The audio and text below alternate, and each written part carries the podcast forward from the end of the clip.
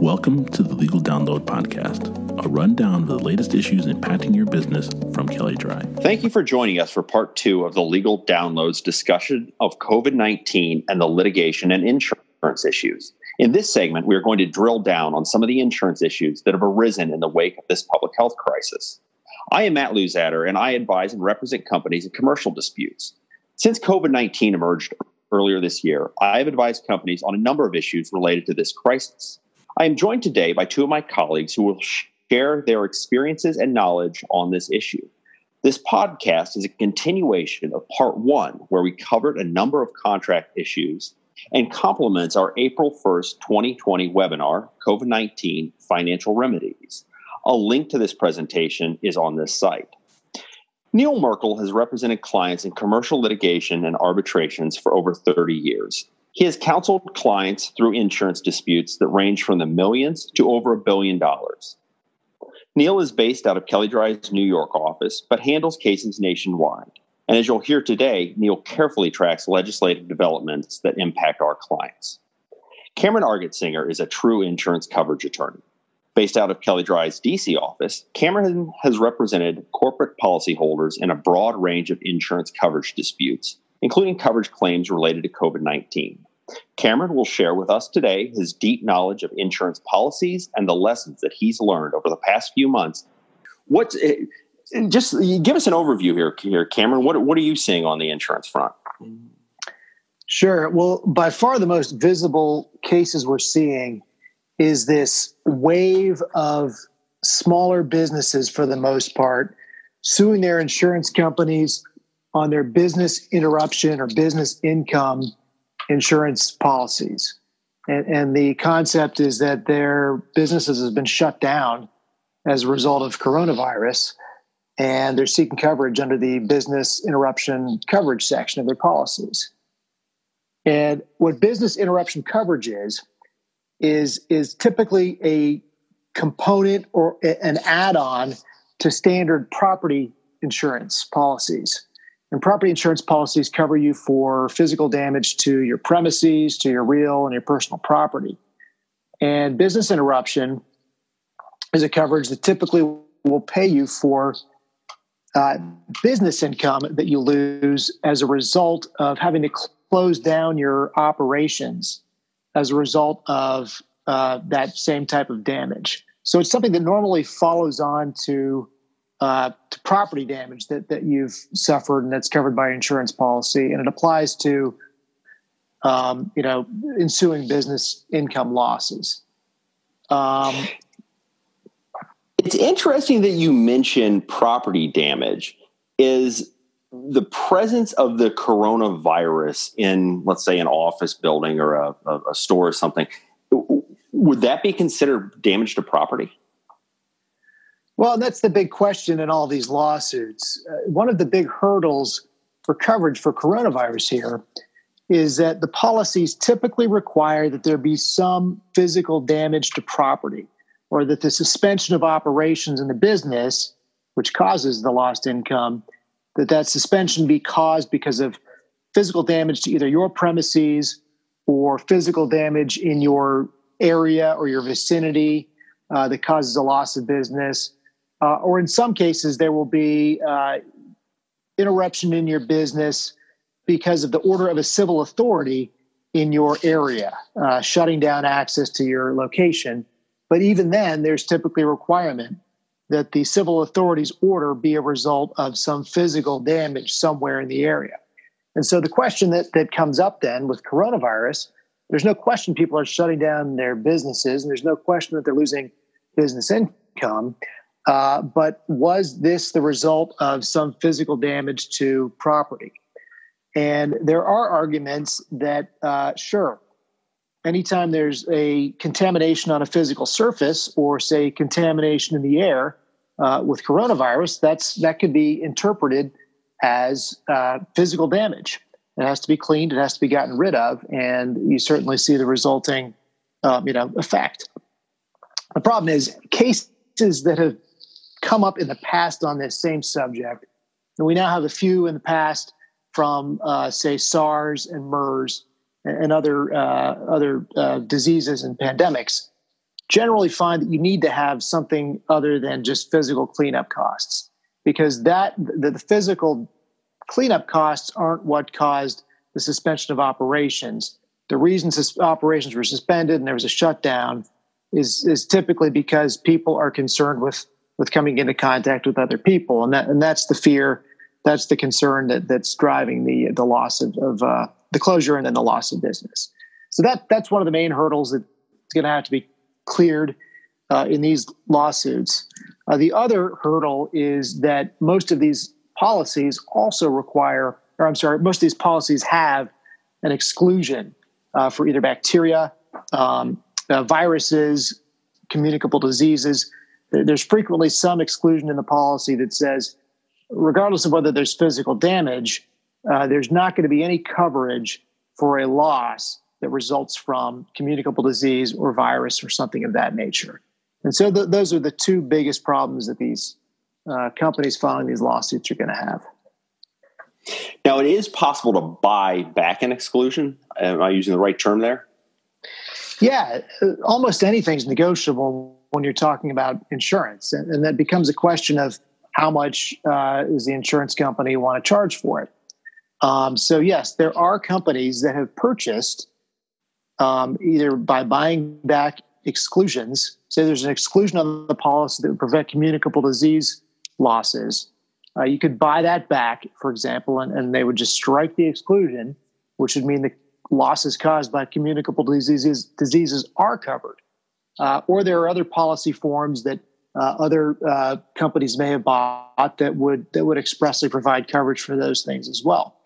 Um, hospitality industry, I know, um, frequently uh, will will uh, look for uh, specific coverages that will that will cover against diseases. You can imagine a hotel will stand to lose a lot of money when there is some kind of a, a, a virus or a, uh, a disease fear that would stop people from staying there. And I assume that those those exclusions are going to be a lot more expensive going forward. Well, that's right. And what we're even seeing now is you had to, if you were going to purchase a coverage for something like communicable disease, you were going to have to pay for it because it's certainly not the norm that the insurance industry is going to cover those kinds of losses. Uh, so you're going to have to pay extra for that. But now with uh, coronavirus, obviously the exposures are, are enormous.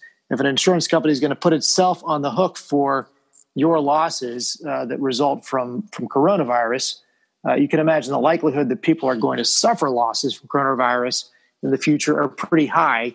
And so it's going to price that risk right into the coverage. So, in fact, what we're seeing right now is a lot of insurance companies uh, are, are, are, renewing insurance policies. Uh, you know, when, when insurance policies expire, you renew them on an annual basis. And in the renewals that have started to happen since coronavirus, the carriers are insisting that uh, the new policy carry a specific exclusion on communicable diseases to the extent they didn't already have that, or to the extent there was something that was uh, maybe a little bit ambiguous as to whether there was going to be coverage.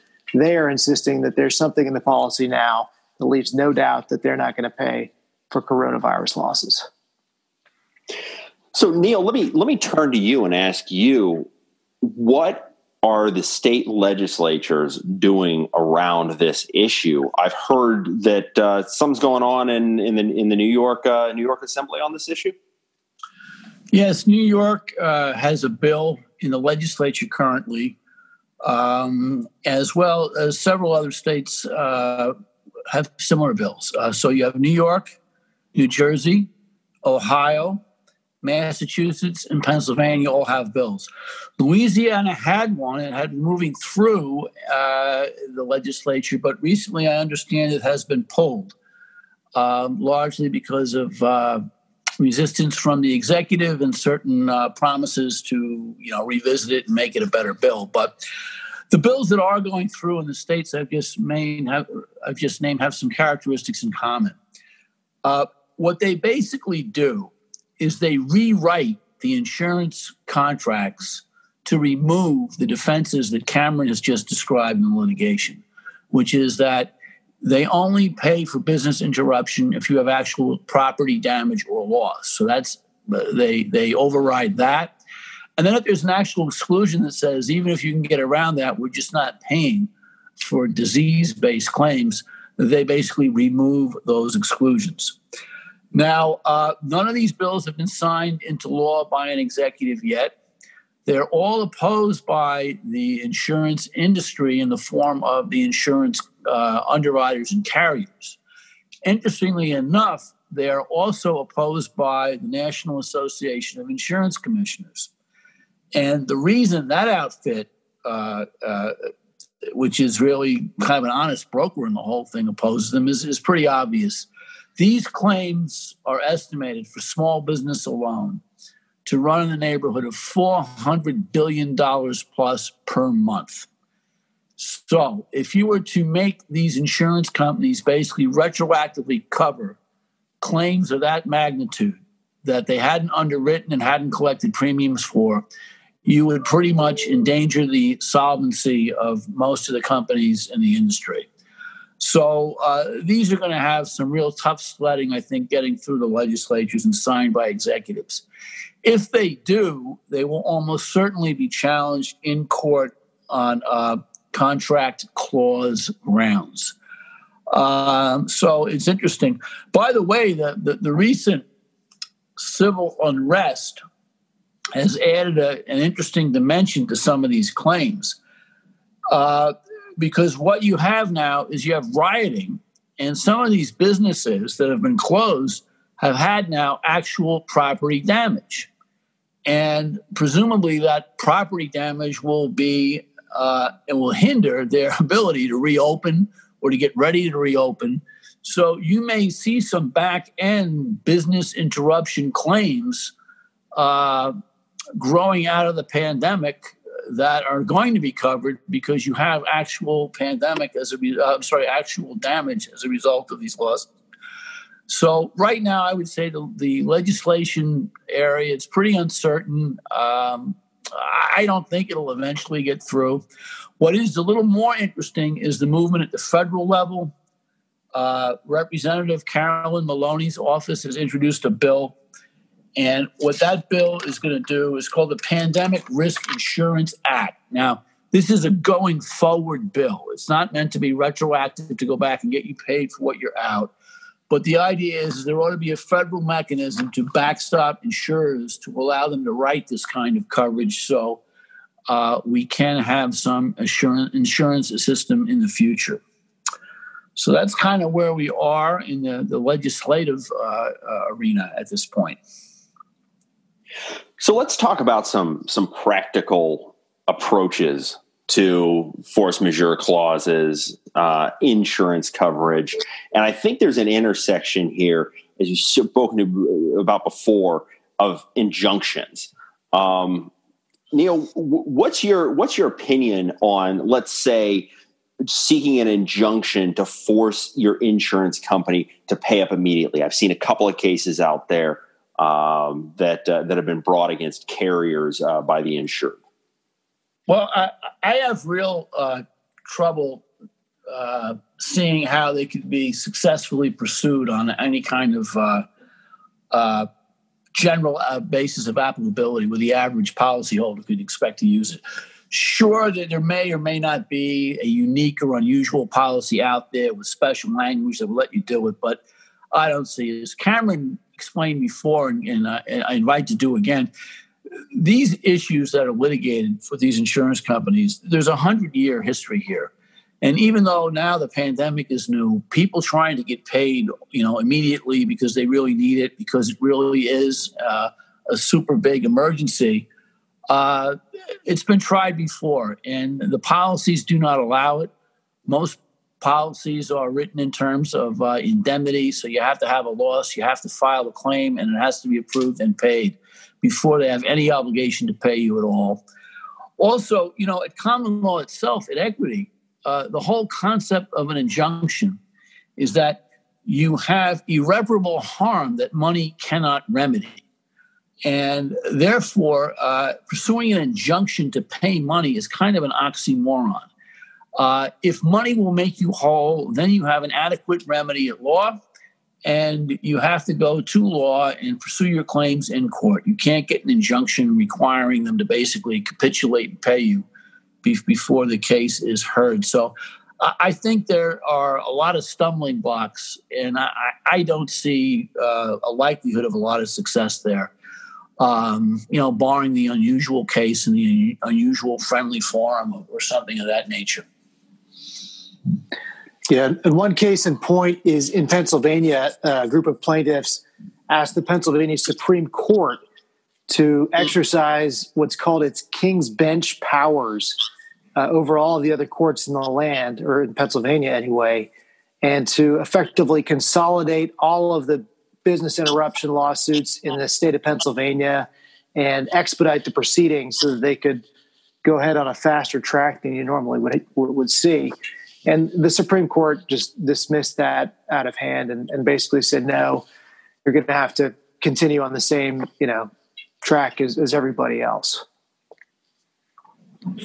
That's interesting. So I think here, you know, if, if I were to give some, you know, advice, if somebody came to me and said, "Look, you know, I'm, I, I've got a force majeure clause. What are my, what, what are the steps that I should take?" I'd, I'd first tell them, "Look, mitigate your damages. Right? You can't point to the the the force majeure clause that says, you know, now I can act, you know, completely unreasonable here." You got to review your contract language. You've got to look at the case law in your state and the facts of your specific situation. Because I think what we've seen here is there is not a one size fits all, some proclamation that COVID 19 is an act of God here. Uh, it's going to depend on how the parties determined when they were contracting, at the time they were contracting, for the transfer of risk. Then, you know, I think you've got to check for your insurance coverage. You know, you got to talk to your your professionals uh, like you know Cameron, Neil, look at the policy and see what's what's covered, what arguments could be made, um, and then you got to provide notice. Uh, and look, even if it's not specifically required in the, the, the contract that you give notice in a particular way, I think giving notice um, in, in the most formal way possible is always a safe step. Then I think that there's this aspect of negotiation and working with your counterparty here. Because again, look, we're going to recognize that a lot of these relationships are long-standing relationships. This pandemic, although it seems you know endless right now, it will end at some point, and these parties are going to go back to doing business together. So you know, perhaps what you're going to do is you're going to change the performance requirements, perhaps perform at a later date, give some discounts. Um, just kind of working together on it because I, what I've seen in the cases uh, that I've handled um, that, uh, we're negotiating with the counterparty is initially there's going to be some resistance to it. Um, but at the end of the day, um, the, the parties want to work together. And what I mean by resistance is somebody's going to say, no, you need to perform under the under the contract exactly as um, I as stated but then when it comes down to it, they're going to say, okay, well, I, I still want to do business with you. Let's figure out a way we can make this work. So may, perhaps we're going to delay performance for six months. Perhaps I'm going to pay a little bit less. But you always have to be prepared to implement a litigation strategy, which, as we've heard from Neil and Cameron, probably does not include seeking an injunction. From my experience, injunctions are expensive um, and, and, and, time consuming in the, uh, in the short term, and it is a very high bar to reach. And then I think the other point that we've got here is that if we're talking about sort of the payment of money on things, as, as a force majeure event, I don't have the money to pay. That's non-starter right out of the gate. Um, that the courts would be swamped right now if that was indeed a uh, a, a, defense uh, to to contract performance.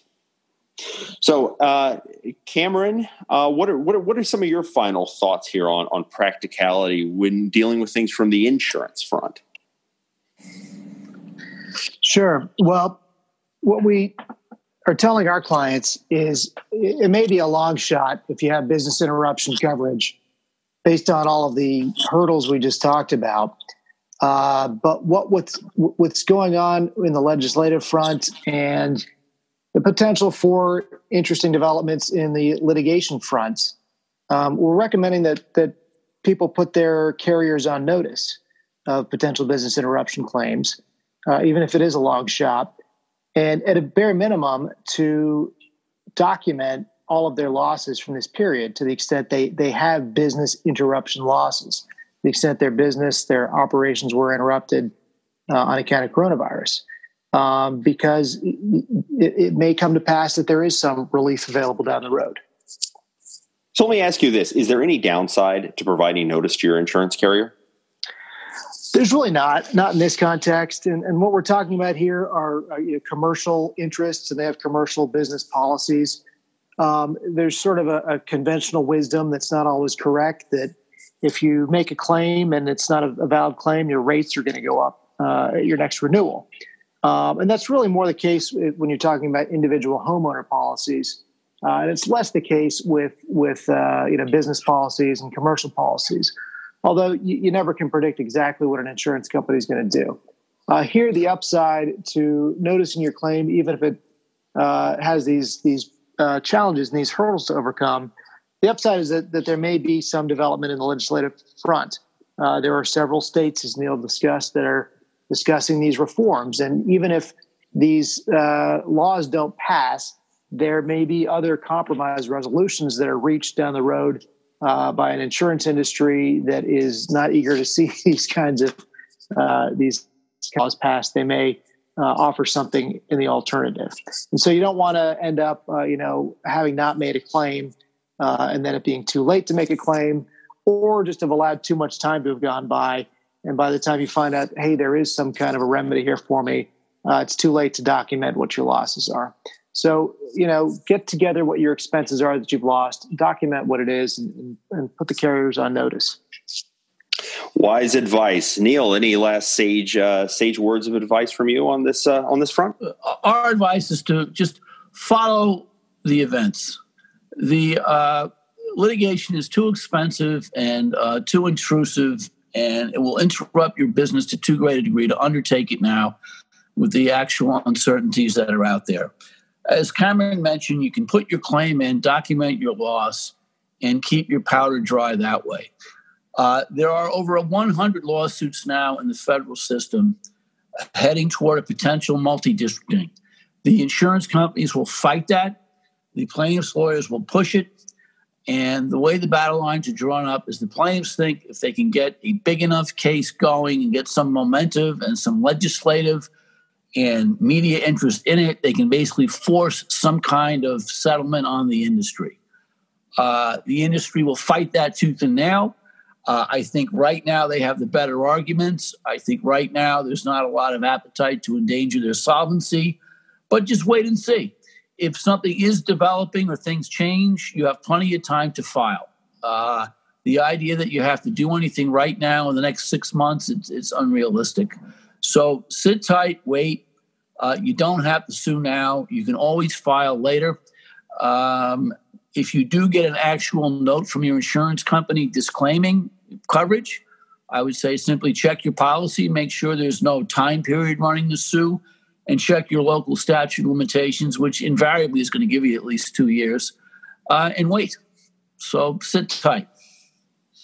Very good advice. Cameron, Neil, thank you for joining me on this edition of the Legal Download. Thank, Thank you, you, Matt. It was a pleasure.